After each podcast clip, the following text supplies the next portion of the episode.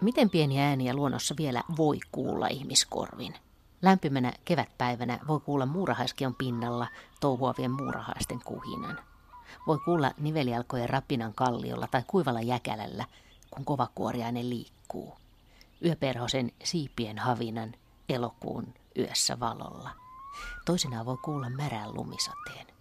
Mutta voiko kuulla, kun kastemato liukuu kolonsa? Tai voiko sen kuulla, miten kukat aukeavat, jos on aivan hiljaa? Eino Leino kirjoittaa runoissaan usein hiljaisuudesta. Siitä, että on niin hiljaista, että voi kuulla talvella puiden helisevän, tai kesällä miten kukat kasvavat, tai miten metsän puut puhuvat.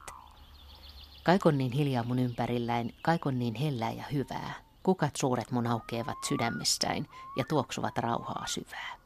Eino Leino kirjoittaa hienosti rauhasta ja hiljaisuudesta tuhatkahdeksansataaluvun lopun runossaan Rauha. Ja sen verran rakastettu runo on, että siihen on varmaan kiteytynyt monen suomalaisen tuntoja. Mutta jotta tällaisiin kuulosuorituksiin pääsee kuulemaan luonnon hyvin pieniä ääniä, pitää olla tietenkin hyvä kuulo, muuten hyvin hiljaista, ja pitää tietenkin olla itsekin hiljaa. Saksalainen Nobel-palkittu kirjailija Heinrich Böll kirjoitti tuhatyhdeksänsataaviisikymmentäluvun lopussa kirjan Tohtori Murken kootut tauot ja muita satiireja. Tässä päänovellissa on päähenkilö nuori tohtori Myrkke, joka on töissä suuressa radiotalossa. Hän koostaa siellä tunnettujen henkilöiden puheita, leikkaa niistä pois taukoja, mutta säilyttää sitten nauhan pätkät, ne tauot, ja liimaa ne yhteen kuunnellakseen niitä illalla kotona, niin että hän voi kuunnella, kuinka merkittävät miehet ovat hiljaa. Tämä hieno novelli tuli mieleeni, kun aloin miettiä hiljaisuutta ja taukoja. Ja mietin sitäkin, miten radiotyössä itsekin olen vuosikausia leikannut taukoja pois jutuista ja sillä lailla itse asiassa myöskin vähentänyt hiljaisuutta. Ja ehkä osin turhaan, koska suomalaiset kestävät perinteisesti hyvin hiljaisuutta, kestävät verkkaista puhetta pitkiä taukoja, käyttävät sanontoja kuten vaikeneminen on kultaa tai hiljaa hyvä tulee. Saman totesi Helsingin yliopiston dosentti tietokirjailija Outi Ampuja selvitellessään suomalaista hiljaisuutta. Hän on kirjoittanut kirjoja ja artikkeleita aiheesta ja järjesti viitisen vuotta sitten kyselyn, jossa suomalaisilta kysyttiin, mitä hiljaisuus heille merkitsee ja miten he sen kokevat. Vastauksia tuli yli kolmesataa, ja mitä vastauksia. Kun äänettömyys muuttuu hiljaisiksi ääniksi luonnossa, tunnen sulavani yhdeksi sen kanssa. Hiljaisuus on äärimmäisen kaunis ja rauhoittava sana, melkeinpä kuin äiti, meille suomalaisille pyhä. Hiljaisuus on laastari suruihin. Eräs vastaaja kuvasi, miten koulumatkalla lapsuudessa vanhan metsän naavapartaisten kuusten keskellä oli sellainen hiljaisuus, jota koulumatkalaisetkin kuuntelivat. Tai miten ihmeellinen oli hiljaisuus eräänä valoisena kesäyönä kanoottiretkellä merellä. Joku toinen kirjoitti siitä, miten metsän hiljaisuudessa kuulee jotain vanhaa ja ajatonta, puiden latvusten ikilaulua, muinaisuuden henkiä petäjissä. Mutta voisi olla välillä vaativaakin. Joskus voi pelottaa, ja joskus hiljaisuus saattaa jopa nolottaa. kahdeksankymmentäluvun lopulla syntynyt nainen kirjoittaa, että suomalaisessa hiljaisuudessa on jotain perin noloa, vähän samaan tapaan kuin valokuvissa, joissa kaikilla on silmät kiinni. Nykyaikainen suomalainen häpeää hiljaisuutta, mutta elää kuitenkin sen viettelemänä. Kyselyn vastaajissa oli kaikenikäisiä, lähinnä hiljaisuutta arvostavia suomen- ja ruotsinkielisiä miehiä ja naisia. Suurin osa oli kuitenkin iäkkäämpiä. Kertooko se siitä, että ihminen arvostaa hiljaisuutta enemmän iän myötä? Ehkä tässä suhteessa vähitellen viisastuu. Vai onko sitten niin, että ajat muuttuvat ja hiljaisuuden arvostuskin vähenee? Ja jos niin on, niin saattaako käydä sitten niin, että kaikki eivät enää kuule ollenkaan niitä pieniä ääniä, joita luonnossa voi kuulla vain, jos on hyvin hiljaa. Kun me tapaamme Helsingin Pasilassa Outi Ampujan kanssa, ei suinkaan ole hiljaista. Seisomme sateenvarjoinemme tihkusateessa suurten lehmusten alla pienessä puistossa, jossa kuuluu selvästi, miten ilmastointilaitteet pauhaavat. Kauempaa kuuluvat autojen äänet. Tuolta jo aikanaan, kun opiskelin Suomen historiaa yliopistossa, ja oli se aika, olisi pitänyt keksiä gradun aihetta. Ei meidän millään löytyä hyvää aihetta, mutta sitten asuin hyvin meluisessa pienessä asunnossa ja rupesin miettimään, että miten täällä on aina näin kova melu. liikenteen melu kantautui sinne ja mietin, että tehdäänkö tälle asialle mitään. Ja niinpä innostuin tutkimaan gradussa tätä aihetta ja tein jopa väitöskirjankin ympäristömelun historiasta ja sen politisoitumisesta ja ääniympäristön arviointikriteereistä. Ja mä siinä tutkin tosiaan melua ja se oli hyvin ongelmakeskeinen ja aika negatiivinenkin aihe, mikä on tietenkin tärkeä ja kiinnostavaa, mutta sieltä jäi muhimaan vähän muutakin, että siinä yksi keskeinen tutkimustulokseni oli, että vuosikymmenestä toiseen kaupunkilaiset arvioivat aina ääniympäristön laatua, että ne vertaisivat sitä kaupungin meluisuutta sitten luonnon hiljaisuuteen. Ja se oli aina semmoinen niin kuin vertailukohta, mutta siinä tutkimuksessa en päässyt kovinkaan syvälle, että mitä se hiljaisuus oikein on, mihin sitä melua aina verrataan ja, ja mihin ihmiset sitä tarvitsee ja miten ne sen määrittää ja mistä sitä löytyy. Ja niinpä sitten ideoin tämmöisen suomalainen hiljaisuus keruukilpailu, johon ilokseni sitten suomalaisen kirjallisuuden seura ja Svenska litteratursällskapet ja muutama muukin yhteistyö taho lähti mukaan ja saatiin järjestettyä keruukilpailu ja saatiin mukavasti vastauksia. Eli hieno tutkimusaineisto, jolla sitten pääsinkin omasta mielestäni hyvinkin syvälle siihen hiljaisuuteen, sen käyttötarkoitukseen ja määritelmiin. No mitä on suomalainen hiljaisuus? No se ei ole äänten puuttumista, se ei ole äänettömyyttä, vaan se on suurimmalle osalle sitä, että voi kuulla pieniä ääniä, joten muuten ei kuule tai huomaa kuunnella. Ja ylivoimaisesti useimmiten sitä hiljaisuutta löydetään luonnosta, metsästä, merenrannoilta, saaristosta, järvien rannoilta, mutta se on tosiaan niitä luonnon äänten olemassaolo ja niiden kuuntelu. Et se on se yleisin hiljaisuuden määritelmä. Niin toi onkin jännä ristiriita, että ei itse asiassa absoluuttista hiljaisuutta oikein voi olla. No ei, niin kauan kuin meissä henki pihisee, niin mehän kuullaan jotain. Jos menee täysin ääni eristettyyn huoneeseen, jos ei kuulu mitään ulkopuolisia ääniä, niin sitten kyllä melkein väkisinkin kuulee oman kehonsa hengityksen äänen, sydämen lyönnitkin ehkä tai verenkierron kohinaa. Ja monella meillä myös korvat suhisee tai jopa tinnittää, että todelliseen hiljaisuuteen siis tai äänten poissaoloon ei päästä, jos ollaan itse elossa. Joo, joku vastaajista oli sulle vastannutkin jotenkin näin, että todellinen hiljaisuus on vaan kuollessa tai että kaikki elävä on jotenkin äänessä kuitenkin.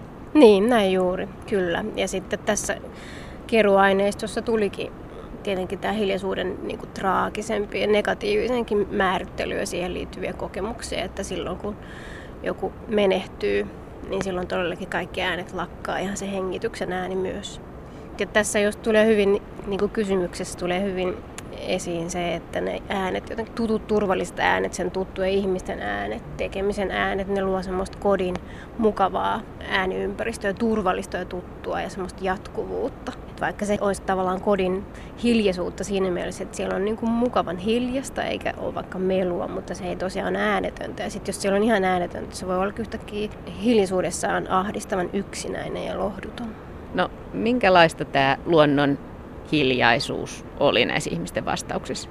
Siellä oli ihania kertomuksia pienistä luonnon äänistä, ehkä välillä aika harvinaisistakin kokemuksista, jotka on sitten vastaajille jäänyt mieleen. Muista eräskin vastaaja kertoi, että hän oli muistaakseni merellä soutelemassa ja sitten yhtäkkiä rupeaa kuulua semmoista naksumista siitä aika tyyneltä meren pinnalta. Hän ihmetteli, että mitä se on, niin sitten huomasi, että lauma ja siipimuurahaisi oli väsähtänyt ilmeisesti kosiolennolla ja tipahtanut sitten siihen meren tyyneen pintaan ja sitten altapäin kalat napsi niitä suihinsa. Että semmoinen niinku ehkä aika ainutlaatuinen ja harvinainen ääni ja sinänsä ehkä just hiljaisu, hiljaisuuden ääni, jos näin voi sanoa, koska tällaisia pieniä ääniä ei vaikka hyvin hälyisessä ääniympäristössä ole mahdollista kuulla. Ja muistaakseni toinen, tai olikohan sama vastaaja, kuuli myös kerran siellä merellä semmoista ihmistä köhinää, ihan kuin joku ihminen yskisi. Ja sitten kävikin ilmi, että hyljö oli noussut pintaan hengittämään. Ja siellä on paljon tämmöisiä aika tosi kivoja kertomuksia just näistä pienistä äänistä, ja ne on usein sitä luonnon hiljaisuutta. Mulle tuli mieleen äkkiä, että joku kirjoitti, että voi kuulla jopa ruohon kasvavan, tai sitten muistelin esimerkiksi miltä kuulostaa sudenkorennon siipien rapina. No se voi joskus ollakin aika kovaa kyllä.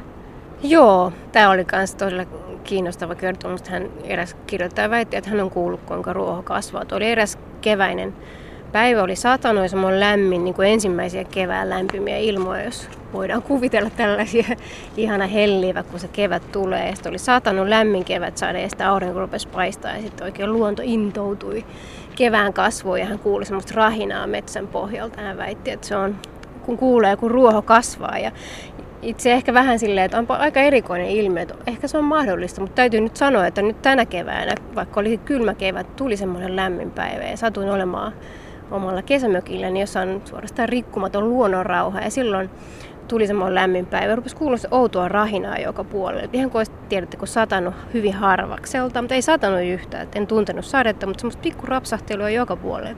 Rupesin miettimään, että onko siinä, että nyt niin silmut puhkeaa ja ruoho työntää sieltä lehtimaton alta. En tiedä, mutta tuli mieleen tämmöinen. Ja nyt tietenkin nämä on mukava seurata. Oikeastaan ehkä siinä luonnon pieni säänisana tulee se vuoden kiertojen niin kulku. Että nyt on heinäsirkat, joita saa kuunnella ja sitten syksyllä tulee omanlaiset luonnon äänet.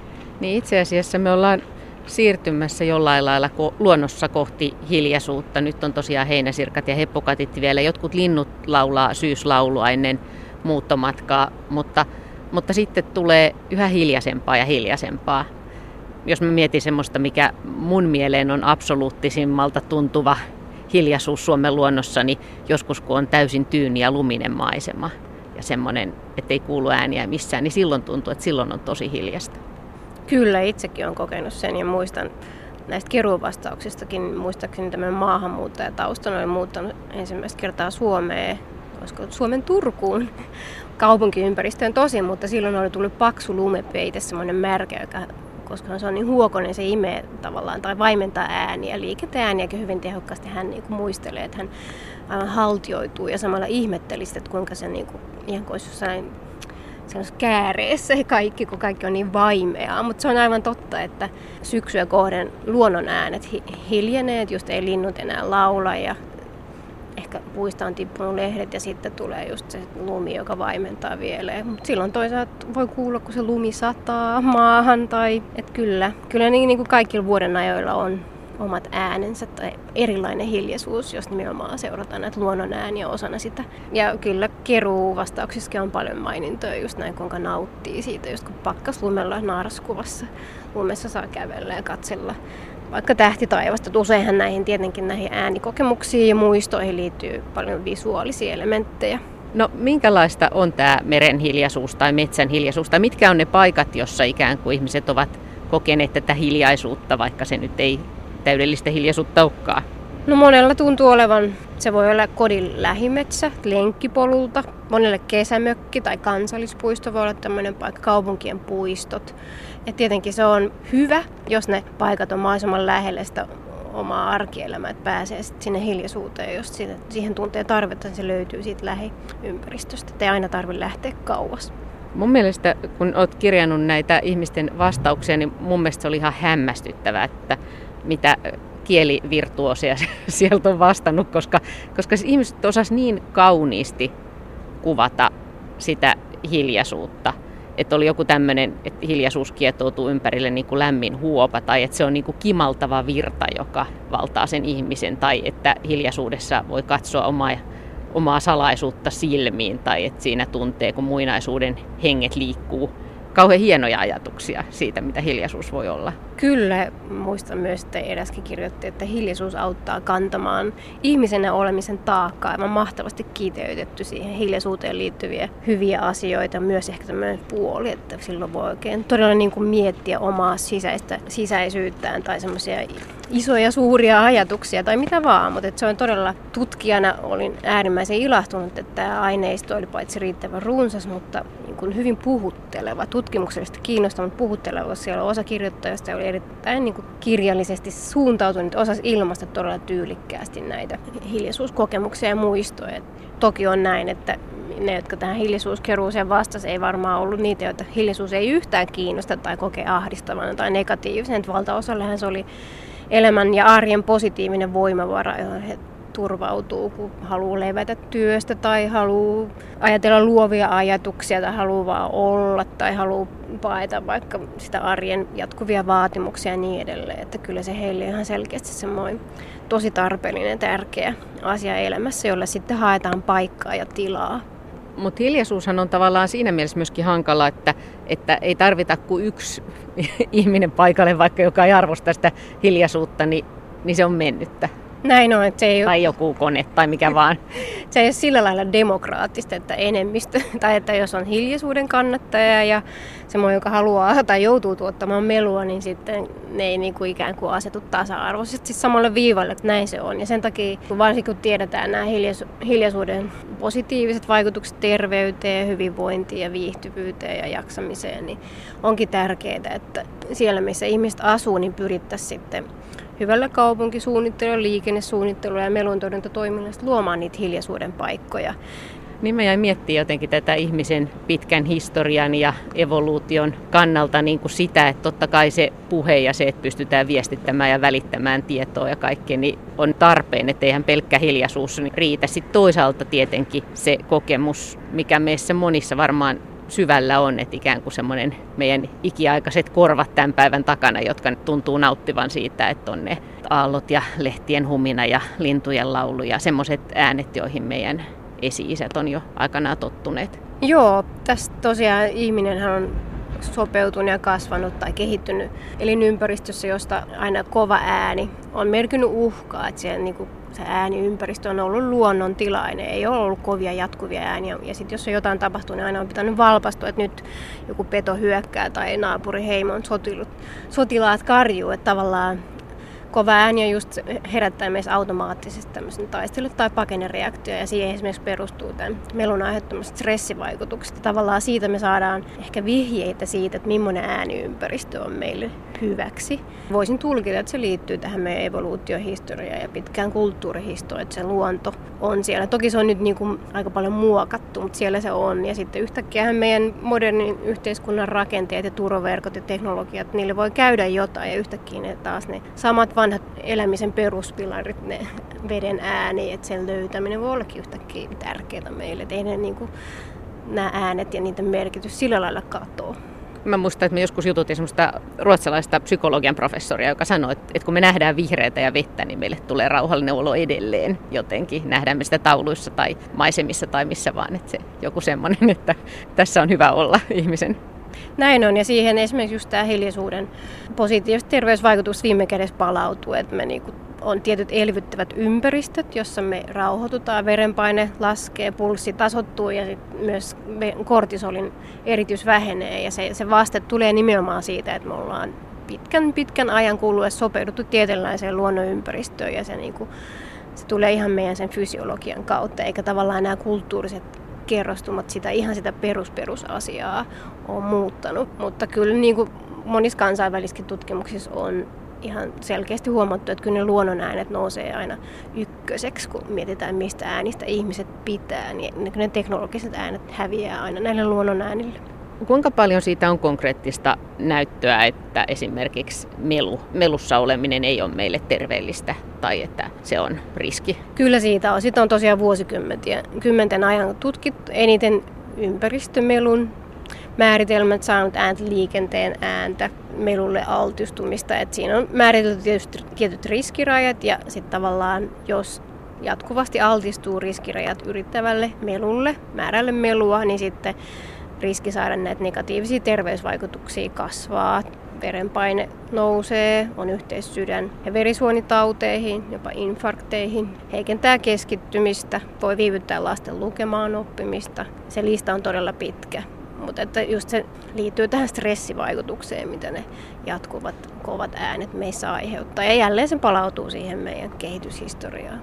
Me ollaan nyt kaupungissa ja ihmiskunta muuttaa yhä enemmän kaupunkeihin koko ajan. Niin sä oot ollut mukana myös miettimässä näitä kysymyksiä, että miten kaupungeissa voidaan säilyttää hiljaisuutta. Olisi tärkeää, että myös kaupunkiympäristössä on niitä hiljaisuuden paikkoja. On se just se lähipuisto tai kotona olisi hyvä olla yksi rauhallisempi huone, joka ei ole kadun puolella, vaan sisäpihan puolella. Olisi semmoisia hiljaisia reittejä, pääsy lähimetsiin tai merelle tai järvelle. Että kyllä tällaiset Tällaiset hankkeet on tärkeitä. Ja sitten tietenkin se ihan se perusmelun torjunta, vaikka se on tavallaan siinä ehkä mitään uutuusarvoa, mutta se on hyvin tärkeää, että silloin kun sitä melua kuitenkin meidän yhteiskunta tuottaa niin paljon, niin se on tärkeää sitä tehokkaasti torjua ja pitää ne melut siellä melualueille ja sitten vaalia niitä hiljaisempia alueita, missä ihmiset sitten asuu, on päiväkodit ja sairaalat ja niin edelleen. Sä oot ollut myöskin mukana sairaalassa kehittämässä ja miettimässä sairaalan ääniä. No, tämä on semmoinen hanke, joka on vielä kesken, enkä me siitä voi paljon puhua, mutta se on hyvin mielenkiintoinen hanke just siinä, että siinä on mietitty sitten, kun sairaala on aika ankea ympäristö ja me ei, meistä monikaan ei sinne varmaan halua joutua.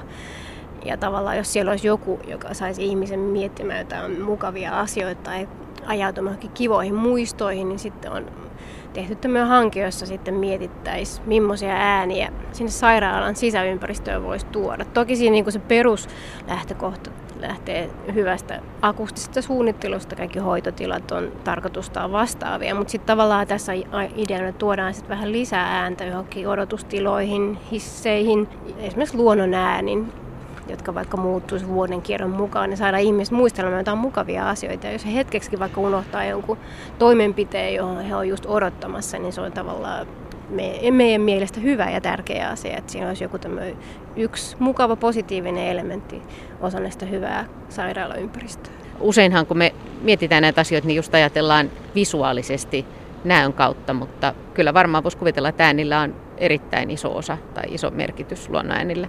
Niin, siitä ei ehkä vielä niin kovaa tutkimusnäyttöä tällaisessa vaikka sairaalaympäristössä ole, ja se onkin varmasti semmoinen, mitä olisi syytä pohtia, mutta se on aivan totta, että meidän yhteiskunta on äärimmäisen visuaalisesti suuntautunut. Että jona aikaisempina vuosisatoina, joilla ihmiset esimerkiksi lukenut niin paljon, kerrottiin tarinoita, oli paljon auditiivisempi yhteiskunta tavallaan sen kautta vaikka välitettiin tietoa, mutta nyt se on niin kuin luetaan ja sitten katsotaan. Meillä on aina se ruutu siinä silmien eessä ja myös usein kaupunkisuunnittelussa tai rakennusten suunnittelussa se visuaalisuus on niin kuin semmoinen ykkösjuttu. Ja nämä ääniasiat jää kyllä usein valitettavasti sen jalkoihin, vaikka ne on tärkeä osa niin kuin hyvää rakennussuunnittelua ja samoin ulkoympäristöjen suunnittelua. Suomessa kun liikkuu luonnon äänittäjiä, itsekin kuten luonto-ohjelmia radiosta ja sitten on näkövammaisia luontoharrastajia, niin monet on esimerkiksi puhunut just Just sitä, no erityisesti näissä äänitystilanteissa, että, että voi olla hirmuisen luonnon kaunis, hieno paikka. Ja sitten kuitenkin, kun alkaa kuunnella niitä ääniä, niin aina kuuluu joku tie. Että on hyvin vähän niitä paikkoja, missä, missä ei, vaikka ei näkyisi, niin, niin kuuluu. Näin on, ja itse olen huomannut saman, että voi olla upeita, upeita luontopaikkoja tai vaikka tämmöisiä kulttuurisia, historiallisia paikkoja. Siinä vieressä menee niin kuin tosi vilkas tie, niin jotenkin itse, itse mä koen, nyt tämä menee jotenkin vähän pilalle, että tässä ei niin kuin mietitty ja loppuun asti sitä koko kokemusta. Mutta joo, olen itsekin huomannut, että jos äänitään jotain, niin melkein jos niin kuin ei halua sinne teknologisia ääniä, niin joskus se voi olla haaste, että pitää mennä aika kauas mistään niin sanotusti, että semmoisia paikkoja löytää. Kun sä keräsit näitä muistoja hiljaisuudesta tai kokemuksia hiljaisuudesta, jotka on usein itse asiassa muistoja hiljaisista luonnon äänistä, niin onko se sitten niin, että äänimuistot on ihmisillä jotenkin kauhean vahvoja?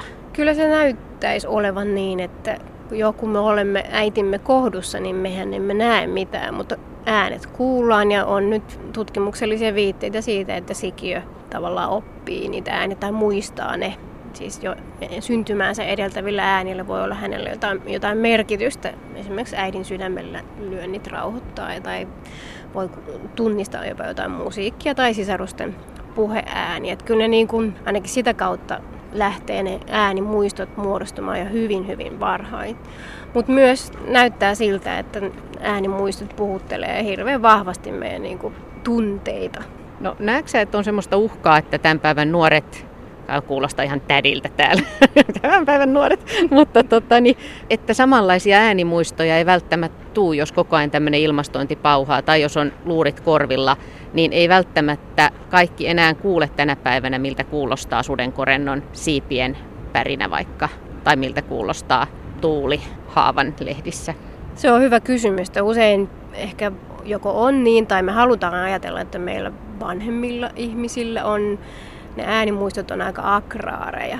Tai sitten ne on ehkä sieltä kesämökiltä, että moni meistä on kuitenkin kaupungissa syntynyt tai kasvanut. Mutta jonkunlainen side siihen niin kuin rakennetun kulttuurin vastakkaiseen luontoon, jos näin halutaan ajatella, niin on olemassa ja niin kuin niihin luonnon ääniin. Ehkä nykynuorista ja lapsista osa asuu vielä paikoissa, missä kuulee luonnon ääniä ja niitä kuuntelee, mutta sitten on ehkä niitä, joita sitten ei niihin oikeastaan arkielämässään törmää. Niin voi olla, että tosiaan se henkilökohtainen ääni, historia ja ne muistot on aika erilaisia. Että se onkin kiinnostavaa, että kuinka paljon tai muuttuuko sitten tavallaan ne arvostukset, millaisista äänistä pitää tai mitä siihen hiljaisuuteen kuuluu. Liittyy sitten, jos vaikka kolmenkymmenen vuoden päästä tutkittaisiin, että mitä on hiljaisuus ja mitä, siihen, mitä teknologisia ääniä siihen vaikka kuuluu, niin se on hyvä kysymys. Jos me ajatellaan näin, että nämä ikiaikaiset korvat meidän sisällä vielä ja meidän esi-isät on vielä muistuttamassa siitä, että nämä luonnon äänet on meille tärkeitä, niin tänäkin päivänä, niin silloinhan se pätee tietenkin me nuorempia ja vanhempia samalla lailla. Näin on. Meidän fysiologia on edelleen ihan sama, että ne vasteet syntyy sitten tietynlaista ääniympäristöstä tietyllä lailla, riippumatta sitten ehkä tämmöistä kulttuurisesta, hyvin ajallisesti lyhytkestoisesta kuormituksesta.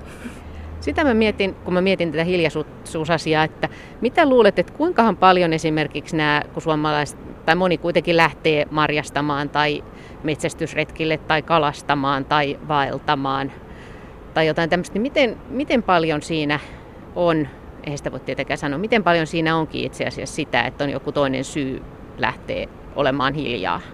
Joo, osuut aivan oikein. Kyllä niissä keruuvastauksissakin erittäin moni kertoo, että marjastaminen, sienestäminen, kalastaminen on niin kuin yksi tapa kokea sitä hiljaisuutta. Että vaikka se ei liity tämmöistä tekemistä, mutta tavallaan se hiljaisuus on niin kuin osa sitä hyvää kokemusta tai voi olla yksi syykin, miksi mennään sinne marjaan. Mutta itse asiassa tuli vain mieleen, että suomalaisethan saattaa liittää siihen hiljaisuuteen hyvinkin hienoja arvoja, kuten jopa semmoista pyhyyden kokemusta luonnossa. Kyllä, tässä keruukilpailussakin tuli useinkin esiin, että se luonnon hiljaisuus ja aika usein juuri se metsä, niin se on pyhä. Ja se hiljaisuus on siellä pyhää ja tavallaan sitä, sitä halutaan vaalia. Toki se pyhä hiljaisuus tämmöisenä positiivisena asiana, jota ei olisi niin kuin hyvä rikkoa, niin voi löytyä saunasta. Siinäkin on tämmöistä pyhää hiljaisuutta, joka liittyy meidän kulttuuriin ja miten käyttäydytään saunassa. Ja monella tuli itse asiassa semmoista ajallisuuttakin, että se saunan kiukaan kihinä ja suhina, joka kuuluu siihen saunan hiljaisuuteen, niin siinä on jotain ikiaikaista ja sekin on jotenkin aika lohdullista.